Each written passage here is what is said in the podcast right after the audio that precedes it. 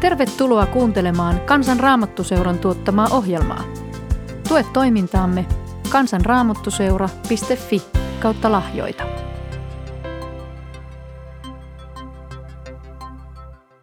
Hei ja tervetuloa mukaan tähän Kansan Raamattuseuran podcastiin. Minä olen Viitasalon Topi ja toimin Kuopiossa Kansan Raamattuseuran kaupunkityöntekijänä. Millainen on hyvä kuva jostakin henkilöstä? Kuva voi olla maalaus tai piirustus, valokuva tai joku muu. Mutta millainen on hyvä kuva? Oli kuvan muoto mikä hyvänsä, niin eikö totta, että hyvä kuva tuo esille jotain hänestä, josta kuva on tehty? Ehkä jotain hänen persoonastaan, ulkomuodestaan tai elämästään yleensä. Kuvan kautta saa nähdä ja maistaa jotain siitä, kenestä kuva on tehty ja kenen, tai kenestä valokuvaa on otettu. Jumala sanoi, tehkäämme ihminen, tehkäämme hänet kuvaksemme, kaltaiseksemme, ja hallitkoon hän merenkaloja, taivaan lintuja ja karjaeläimiä, maata ja kaikkia pikkueläimiä, joita maan päällä liikkuu. Ja Jumala loi ihmisen kuvakseen, Jumalan kuvaksi hän hänet loi. Mieheksi ja naiseksi hän loi heidät. Jumala siunasi heidät ja sanoi heille, olkaa hedelmälliset, lisääntykää ja täyttäkää maa ja ottakaa se valtaanne. Vallitkaa merenkaloja, taivaan lintuja ja kaikkea, mikä maan päällä elää ja liikkuu. Tässä raamatun kohdassa käytetty kuvasana on alkukielellä selem. Ilmeisesti sen syvin merkitys on jonkin verran epävarma, mutta enemmistö tutkijoista on sitä mieltä, että sen merkitys on edustus. Jumala on siis asettanut meidät Jumalan kuviksi, Jumalan edustukseksi tähän maailmaan. Meidät jokainen on tehty tuomaan esille jotain Jumalasta ja saamme myös maistaa toistemme kautta jotain Jumalasta. Kuva siis edustaa häntä, josta kuva on tehty. Lähi-idässä kuningas saattoi jättää itseään kuvaavan patsaan niille alueille, joilla hän itse ei voinut olla fyysisesti läsnä – ikään kuin edustamaan itseään, niin että joka paikassa muistettiin, kuka on kuningas sillä alueella. Nykypäivä esimerkki voisi olla Saddam Husseinin patsas, joka edusti hänen valtaansa. Ja kun Saddam Husseinin hallinto syrjäytettiin vuonna 2003, niin myös tuo Saddamin patsas eli hänen valtansa edustaja kaadettiin. Jumala loi maailman ja ihmisen kuvakseen edustamaan häntä maailmassa ja antoi hänelle tehtävän, jossa hän valtuutti ihmisen hallitsemaan ja ottamaan maan valtaansa. Mikä oli Jumalan ihan ensimmäinen teko ihmiselle? Hän siunasi. Tässä tulee esille Jumalan sydän ihmistä kohtaan. Hän tahtoo siunata. Siunaus sisälsi myös kaiken mitä ihminen tarvitsi Jumalan antamaa tehtävää varten. Olen kuullut, että yksi mahdollinen käännösvaihtoehto tuolle kuva-sanalle selem on painauma, kaiverrus tai jälki. Luodessaan ihmisen Jumala painoi sisimpäämme käden jälkensä. Sisimpäämme jäi Jumalan muotoinen painauma. Hänen suunnitelmanaan oli, että hän täyttäisi itse tuon painauman meissä – ihminen eläisi hänen yhteydessään, hänen rakkautensa täyttämänä ja toteuttaisi yhdessä Jumalan kanssa hänen hyviä suunnitelmiaan tässä maailmassa. Kun ihminen kääntyy Jumalasta pois, Jumala ei enää täyttänyt tuota painaumaa meissä. Lähdimme myös pois hänen siunaustensa alta. Ajattelen, että lankeemuksen myötä Jumalan antama valtuutus hallita – ja ottaa maavaltaan ei kuitenkaan poistunut. Ihminen vain lähti toimimaan näillä valtuuksilla omin päin ja enemmänkin sielunvihollisen ääntä kuunnellen. Synti takertui ihmiseen ja ihmiskuntaan. Ihmisen sisimpään jäi tyhjiö, jota me sitten täytämme monenlaisilla asioilla tässä maailmassa ja sotkemme Jumalan maailmaa ja Jumalan hyviä suunnitelmia. Tästä syystä Jumala ei ole myöskään voinut siunata ihmiskuntaa niin kuin hän olisi tahtonut. Syntilankemuksessa Jumalan kuva meissä meni rikki ja sotkeentui. Siksi olemme kaikki jollain tavalla vääristyneitä Jumalan kuvia, vääristyneitä Jumalan edustajia. Jos me katsotaan tämän maailman hallitsijoita ja kuninkaita, saamme usein väärän kuvan siitä, millainen hallitsija ja kuningas Jumala on. Jos katsomme tämän maailman isiä, saamme enemmän tai vähemmän vääristyneen kuvan siitä, millainen taivaan isä on.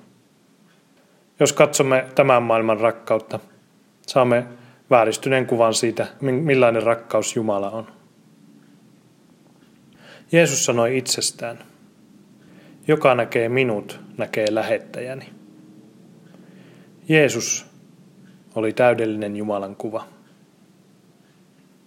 Kuuluisa tieteentekijä Blaise Pascal on sanonut, jokaisen ihmisen sydämessä on aukko, jota ei voi täyttää millään luodulla, vaan luojalla, joka opitaan tuntemaan Jeesuksen Kristuksen kautta. Jeesuksessa näemme, millainen Jumala on. Hänessä opimme tuntemaan luojan. Jeesus sanoo myös, niin kuin isä on lähettänyt minut, niin lähetän minä teidät. Nyt Jeesus on lähettänyt meidät. No, voimmeko me seurakuntana Kristuksen ruumina sitten sanoa, että joka näkee minut, näkee lähettäjäni. Joka näkee seurakunnan, näkee seurakunnan lähettäjän. No ikävä kyllä ei. Me ei olla ihan onnistuttu tässä hommassa. Mekin ollaan monta kertaa käännitty Jumalasta ja hänen hyvästä tahdostaan, rakkaudestaan ja suunnitelmistaan pois ja sotkettu asiat. Olemme rikki menneitä Jumalan kuvia. Emme edusta Jumalaa hyvin tässä maailmassa. No, onko peli sitten menetetty? Onko meillä toivoa onnistua? Pitäisikö meidän yrittää enemmän vai luovuttaa? Kirjeessä kalatalaisille Paavali sanoo, Rakkaat lapseni, teidän vuoksenne minun on jälleen kärsittävä synnytystuskia, kunnes Kristus saa muodon teissä. Paavali näytti tuskailevan aika rajusti tämän asian kanssa. Hän vertaa sitä synnyttämiseen. Paavali näytti kuitenkin uskovan, että on mahdollista, että Kristus saa muodon seurakunnassa. Hän todella taisteli sen asian vuoksi, että seurakunta näyttäisi Kristukselta. Se ei ollut siis utopistinen haave, vaan todellinen päämäärä seurakunnalle. Paavali ei ollut valmis luovuttamaan ennen kuin se olisi totta. Hän meinaa jatkaa, kunnes Kristus saa muodon. Synnyttämistä ei jätetä kesken. Mikä oli sitten kalatalaisten synti, josta Paavali heitä kirjeessään moitti? Hän kirjoittaa, olen hämmästynyt, kun te näin pian olette luopumassa hänestä, joka on armossaan kutsunut teidät, ja olette siirtymässä toisenlaiseen evankeliumiin.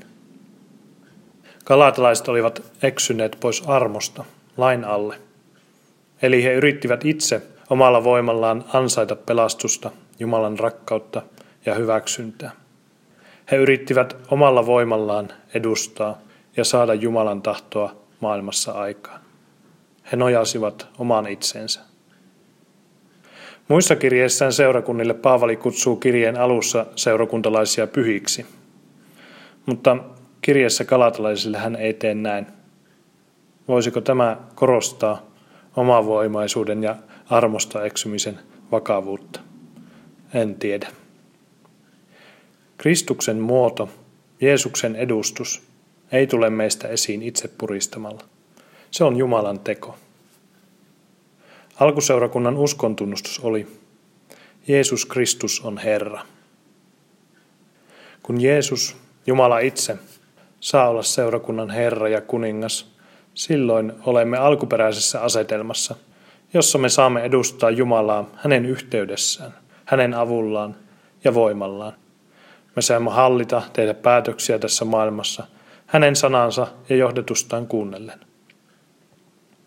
Paavali kirjoittaa Galatalaiskirjeessä, en enää elä minä, vaan Kristus elää minussa. En elä minä, vaan Kristus elää minussa. Kun Jeesus on ja saa olla Herra ja kuningas, kun Jeesus saa olla seurakunnan voima, kun Jeesus saa olla se, joka toimii seurakunnassa ja sen kautta, silloin Kristus tulee eläväksi seurakunnassa. Silloin Kristus saa muodon seurakunnassa. Silloin edustus toteutuu.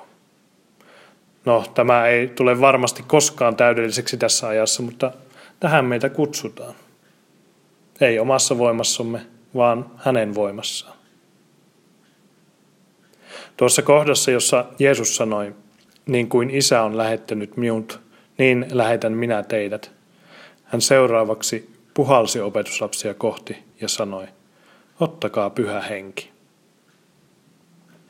Jeesus antoi pyhän hengen.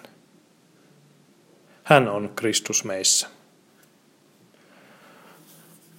Paavali puhuu kovin sanoin galatalaisille.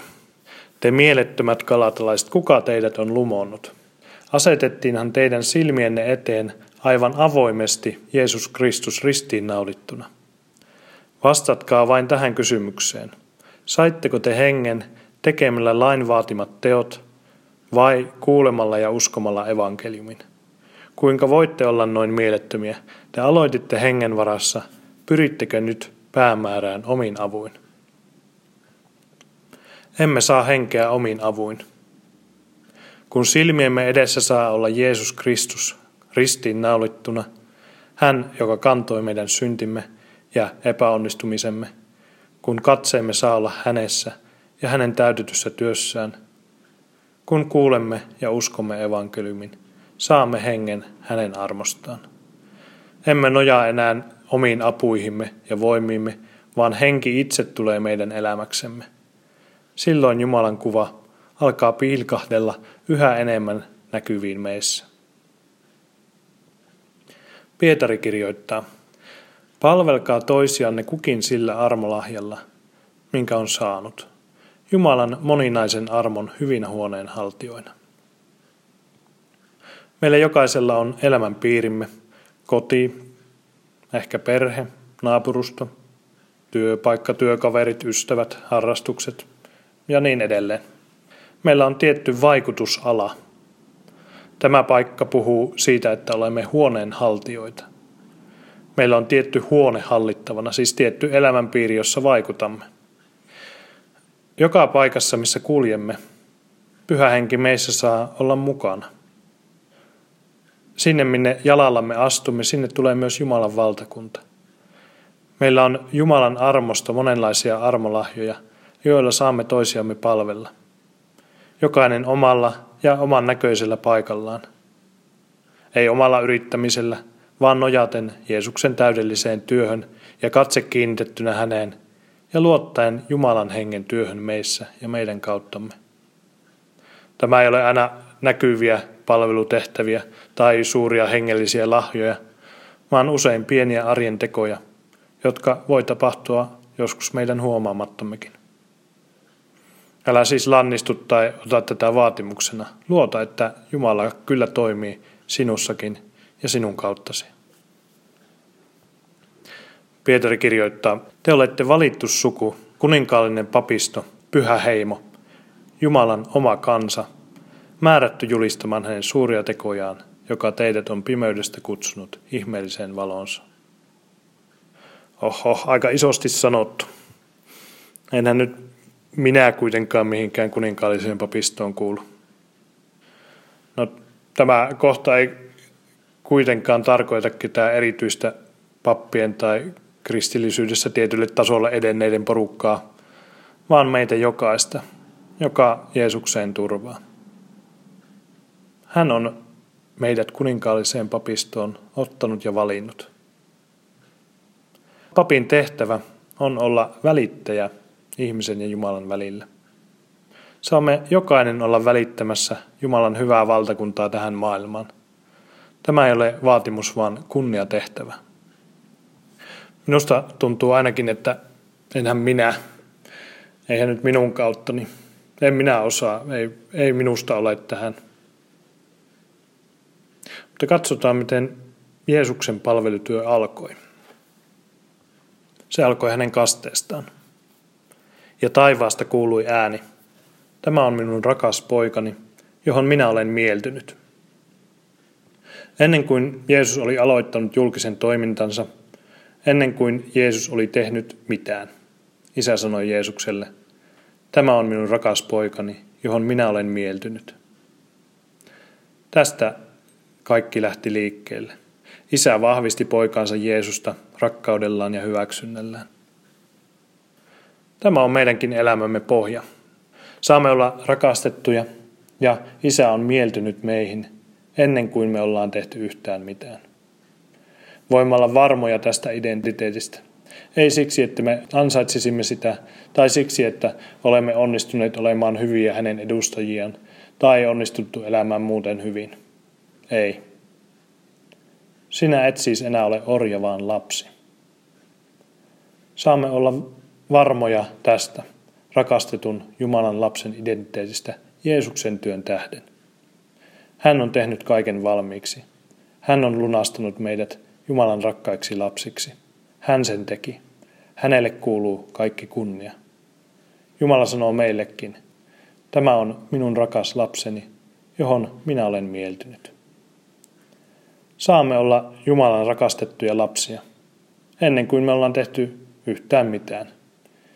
Ja sitten me tietään, että olemme rakastettuja, armahdettuja, hyväksyttyjä, pelastettuja. Voimme palvella tässä maailmassa muita.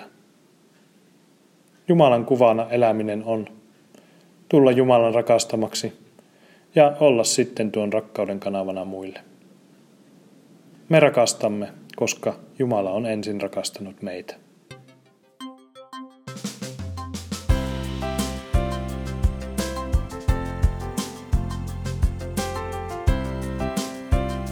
Kiitos, että kuuntelit.